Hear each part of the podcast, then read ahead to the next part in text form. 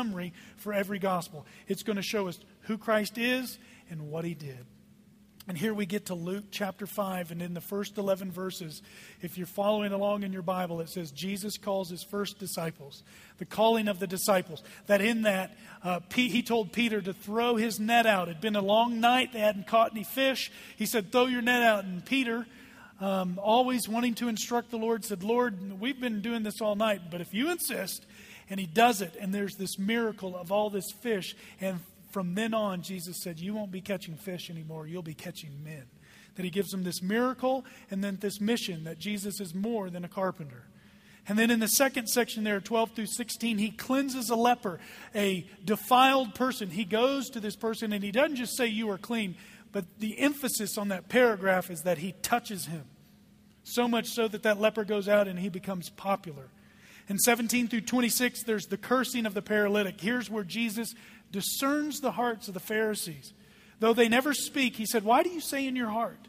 And the emphasis here is on his talk. So not only does he touch the leper, but he talks to the paralytic and he says, Rise, you may walk. And then they argue with him and he says, I went from the lesser to the greater, that I can, I can make somebody walk, but the greater miracle is to forgive them of their sins. And the chapter ends with a question about fasting. Why do your disciples fast, not fast. Why do they feast? And he tells them a parable I'm bringing something new. So we're going to concentrate on Luke 5 27 through 32, seeing that Jesus touches the untouchable, he knows the unknowable, he forgives the unforgivable, and here he's going to dine, dine, literally eat with the despicable. So this is the call of Levi, and then you're going to see what Levi does.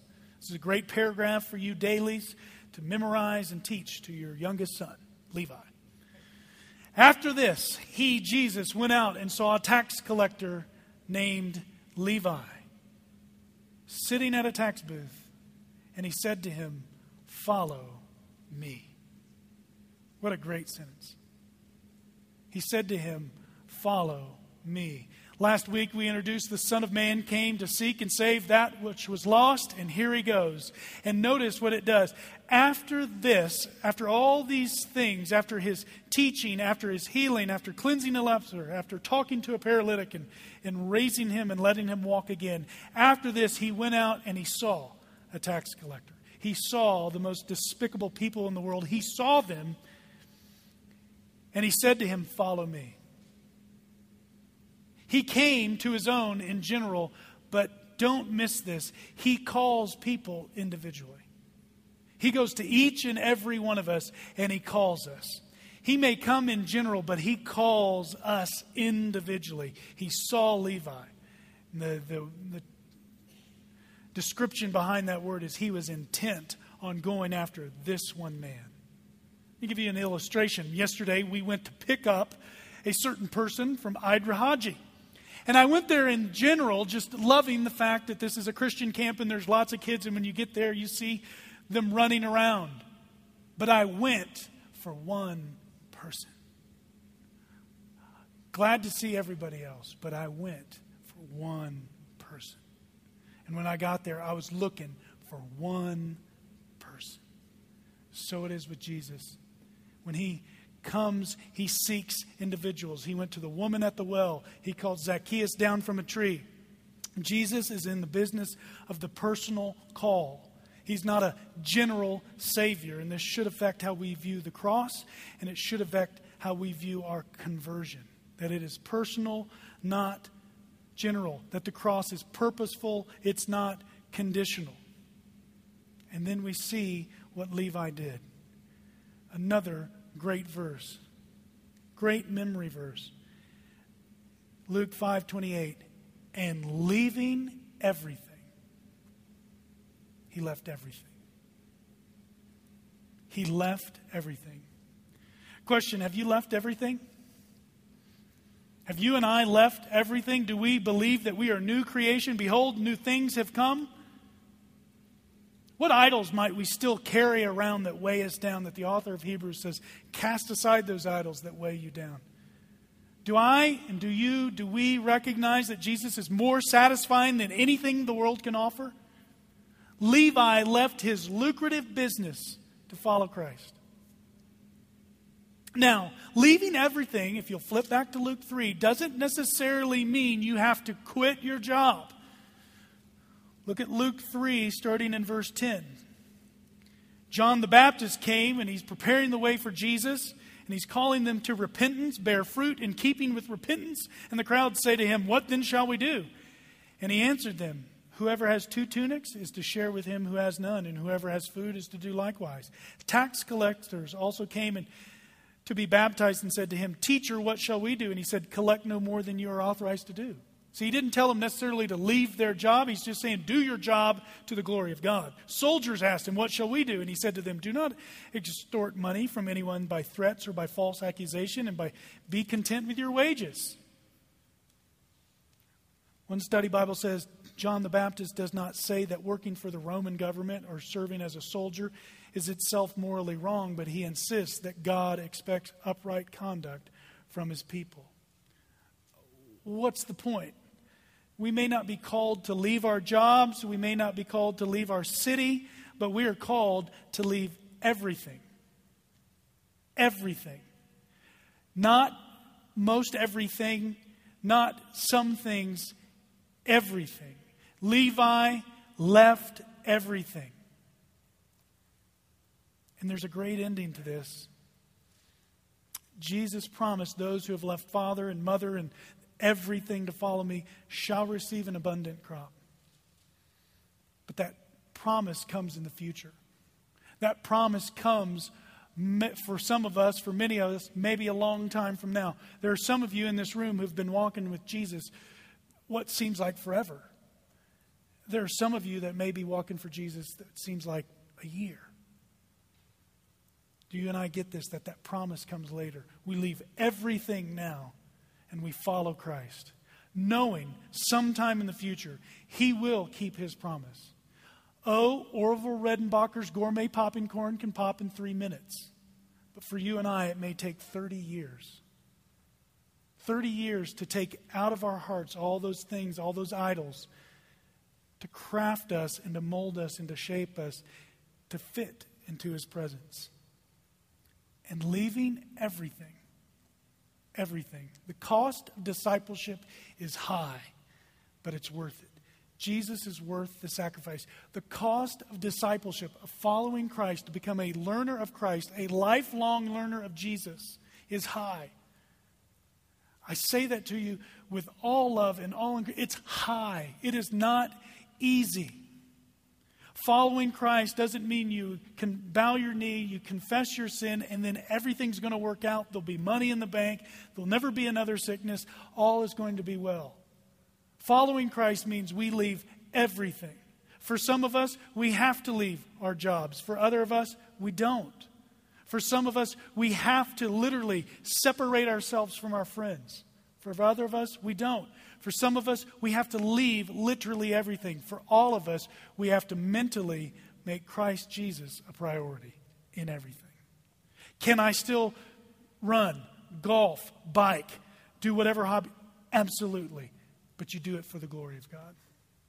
Do I have can I still work in this industry and do that? Absolutely, but you do it for the glory of God. We leave everything. We don't say, I don't, you know, I'm going to give him everything, but when I'm driving, it's, you know, I mean, you just kind of go with the signs.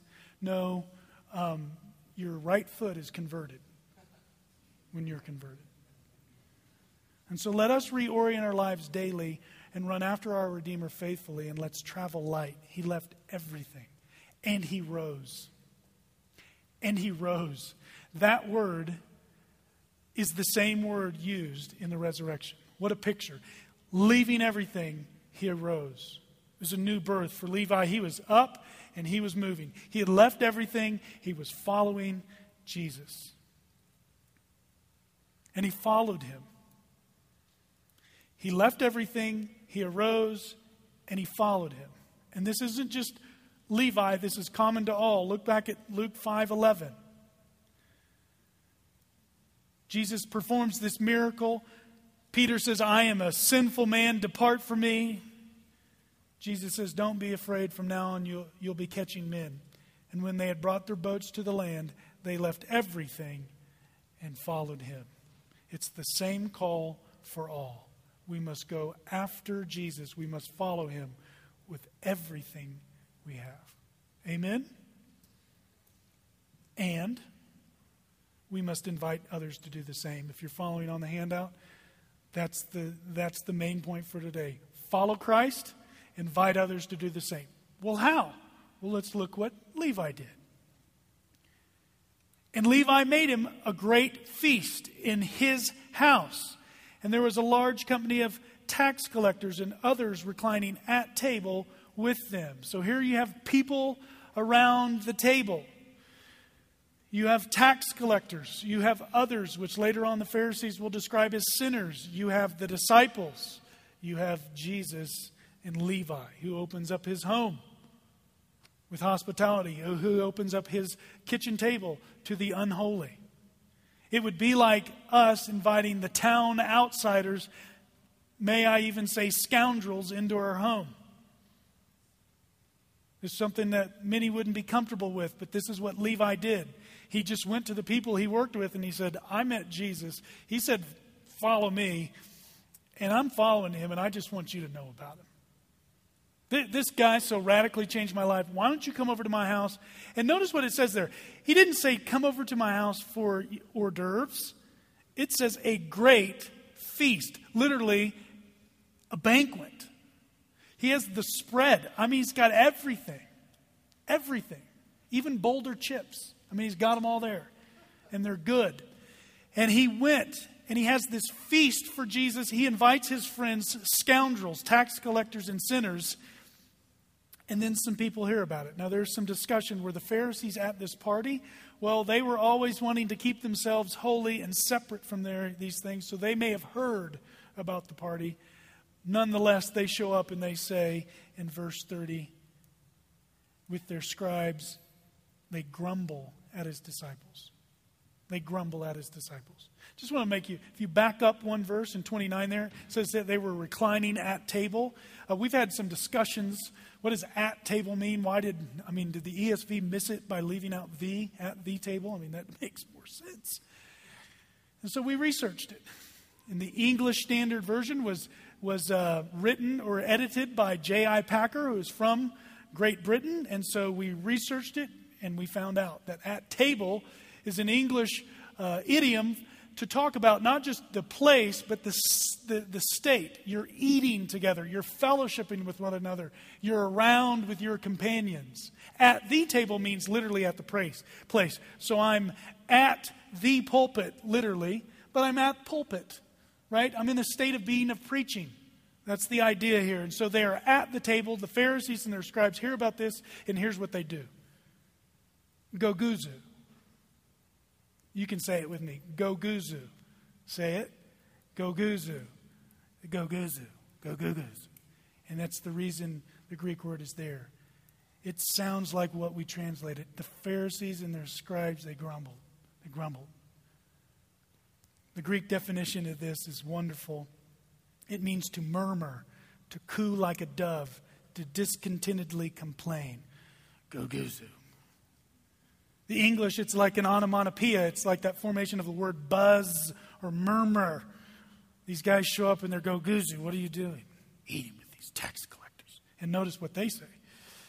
They don't say others. Why do you eat and drink with tax collectors and sinners? Last week we looked at that verse. The Son of Man came eating and drinking, and he was called a glutton and a drunkard. And they say, Why, why are you eating and drinking with these tax collectors and sinners, these despicable people? Why are you associating with them? This was a strong complaint. This word, this idea of grumbling, it's only used in Luke when he is associating with the, those outside the Jewish faith. Why are you doing this? Why are you fellowshipping? Why are you doing life with tax collectors and sinners? Now, I want to just destroy this idea that there's no such thing as a bad question. That's just not true. Satan did it in the garden. Did, did God really say? Did, did he really say that? Can you see Satan slithering up just doing that? Did, did God really say you're not to eat of that tree? That's a bad question. And so, not all questions are good if they're asked with wrong motives. The Pharisees follow in Satan's ways. Why do you eat and drink with tax collectors and sinners? What they're saying is these dinner guests are despicable. They're unworthy of association. And you, and notice who they went to. The Pharisees and scribes grumbled at his disciples. They wouldn't even go to Jesus.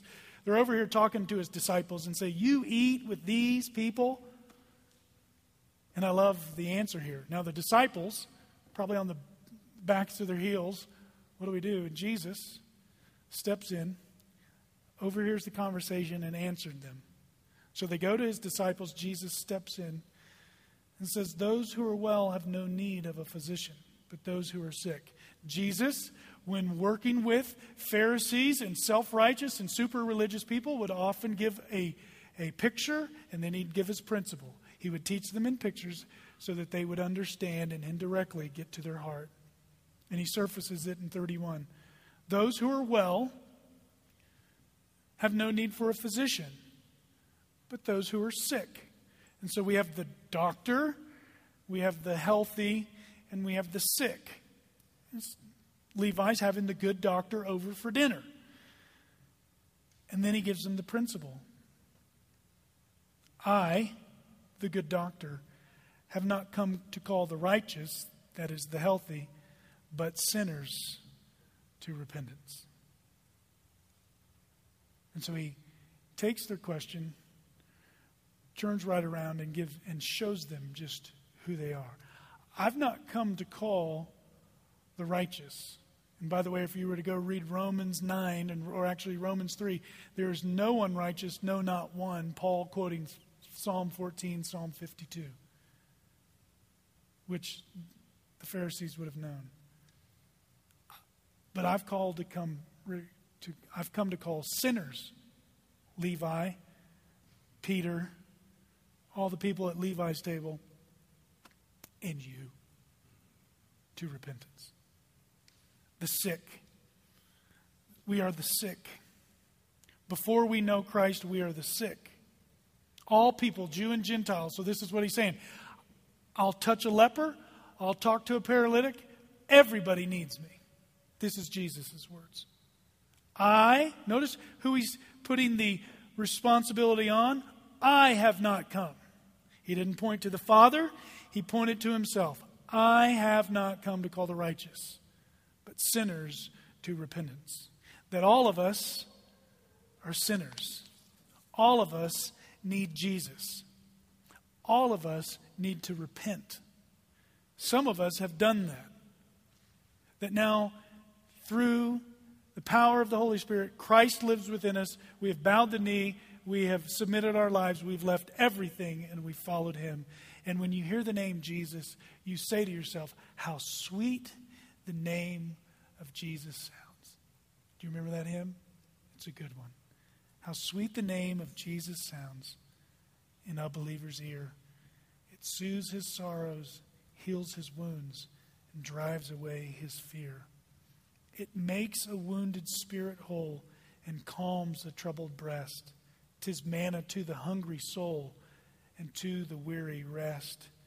Dear, name the rock on which I build my shield and hiding place, my never failing treasury filled with boundless stores of grace.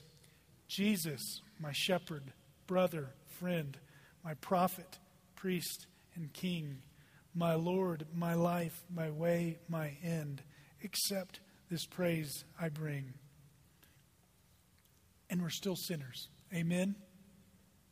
That we still need to repent daily because that song goes on and says, Weak is the effort of my heart, and cold my warmest thought.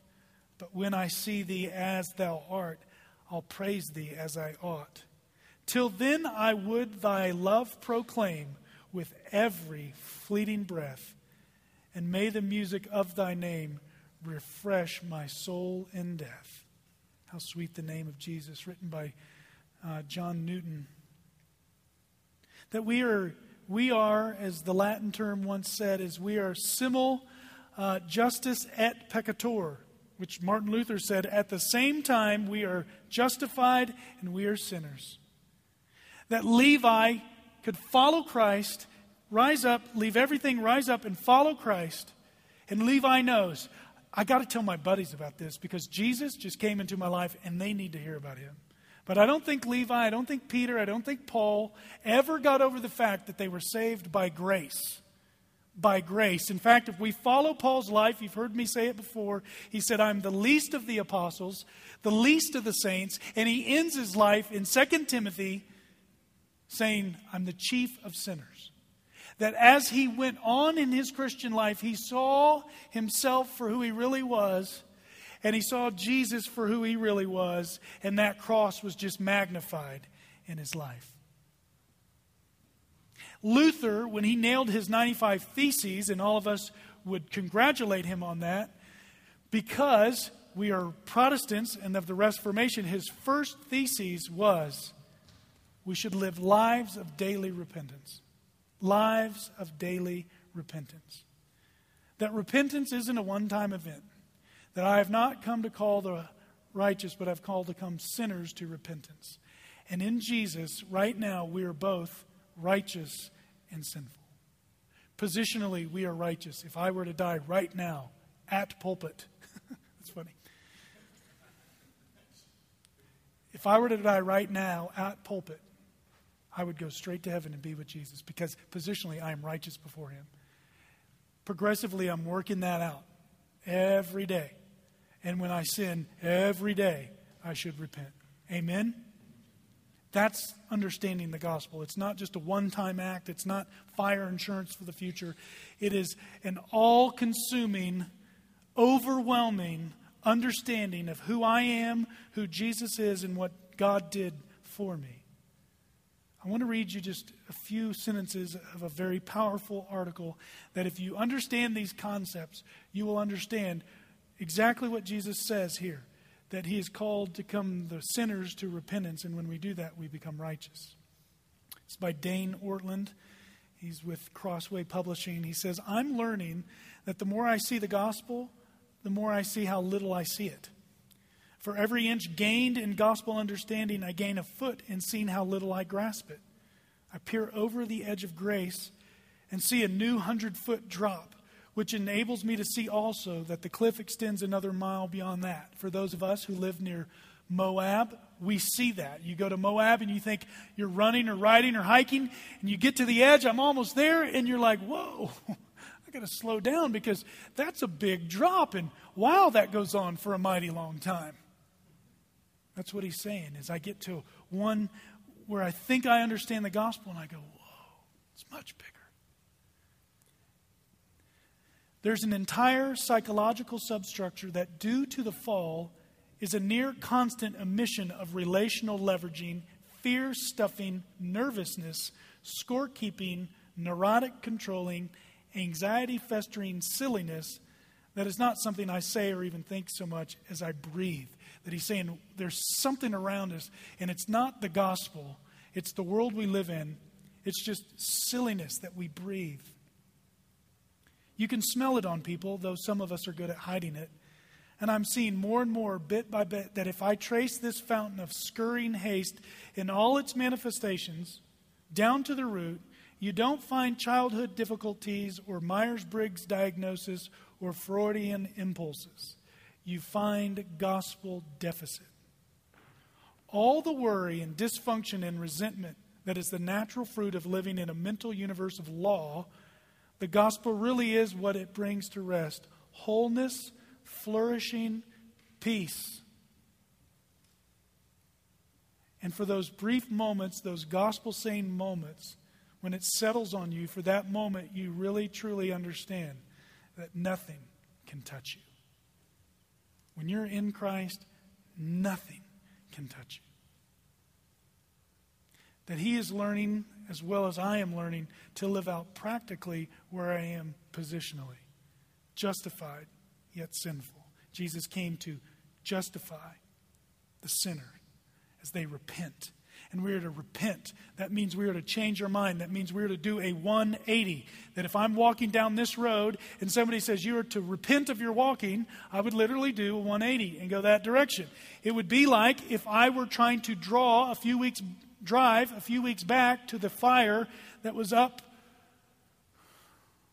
over there right? I'm trying to go to the fire, and law enforcement would say, No, you must repent of your driving. You must turn around because I don't want you to go there because that's dangerous and you could die. It would turn me around. That's what we're to do with our friends, tax collectors and sinners, and anybody that wants to dine around our table. We must call them and say, You're heading down a wrong direction. And if you go there, you could get burned to a crisp. You need to turn. You need to turn. And so that is what we're called to do as believers. We're called to, to, to two things, really follow Christ, invite others to do the same. That's the call of Levi. Levi. Follow Christ, leave everything, follow Christ, invite others to do the same. And at the bottom of your handout, you see those questions in the to go box.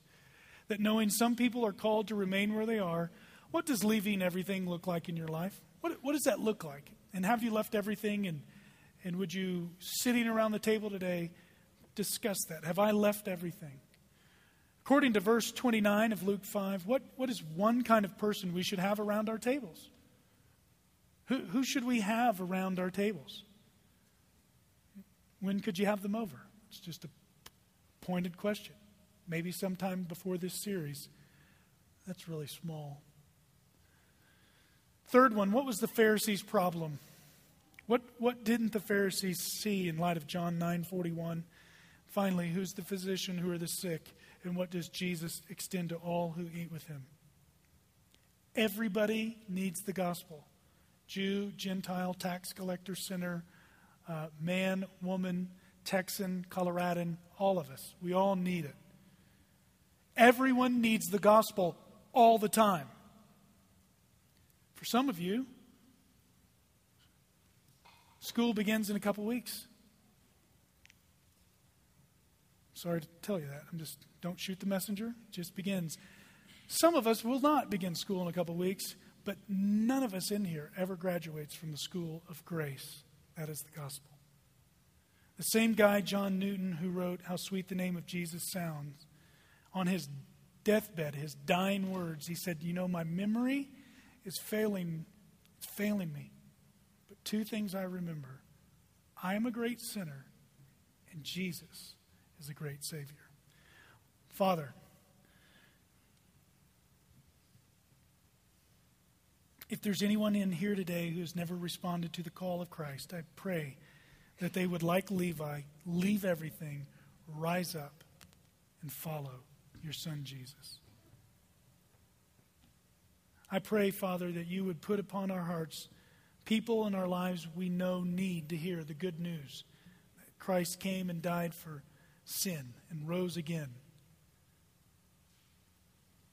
And you would bring them to mind, and you might even bring the desire to have them over to eat with us to mind. Father, help us, enable us, give us the strength to follow you every day to repent when we need to repent, and to invite others to do the same. It's in Jesus' name I pray. Amen.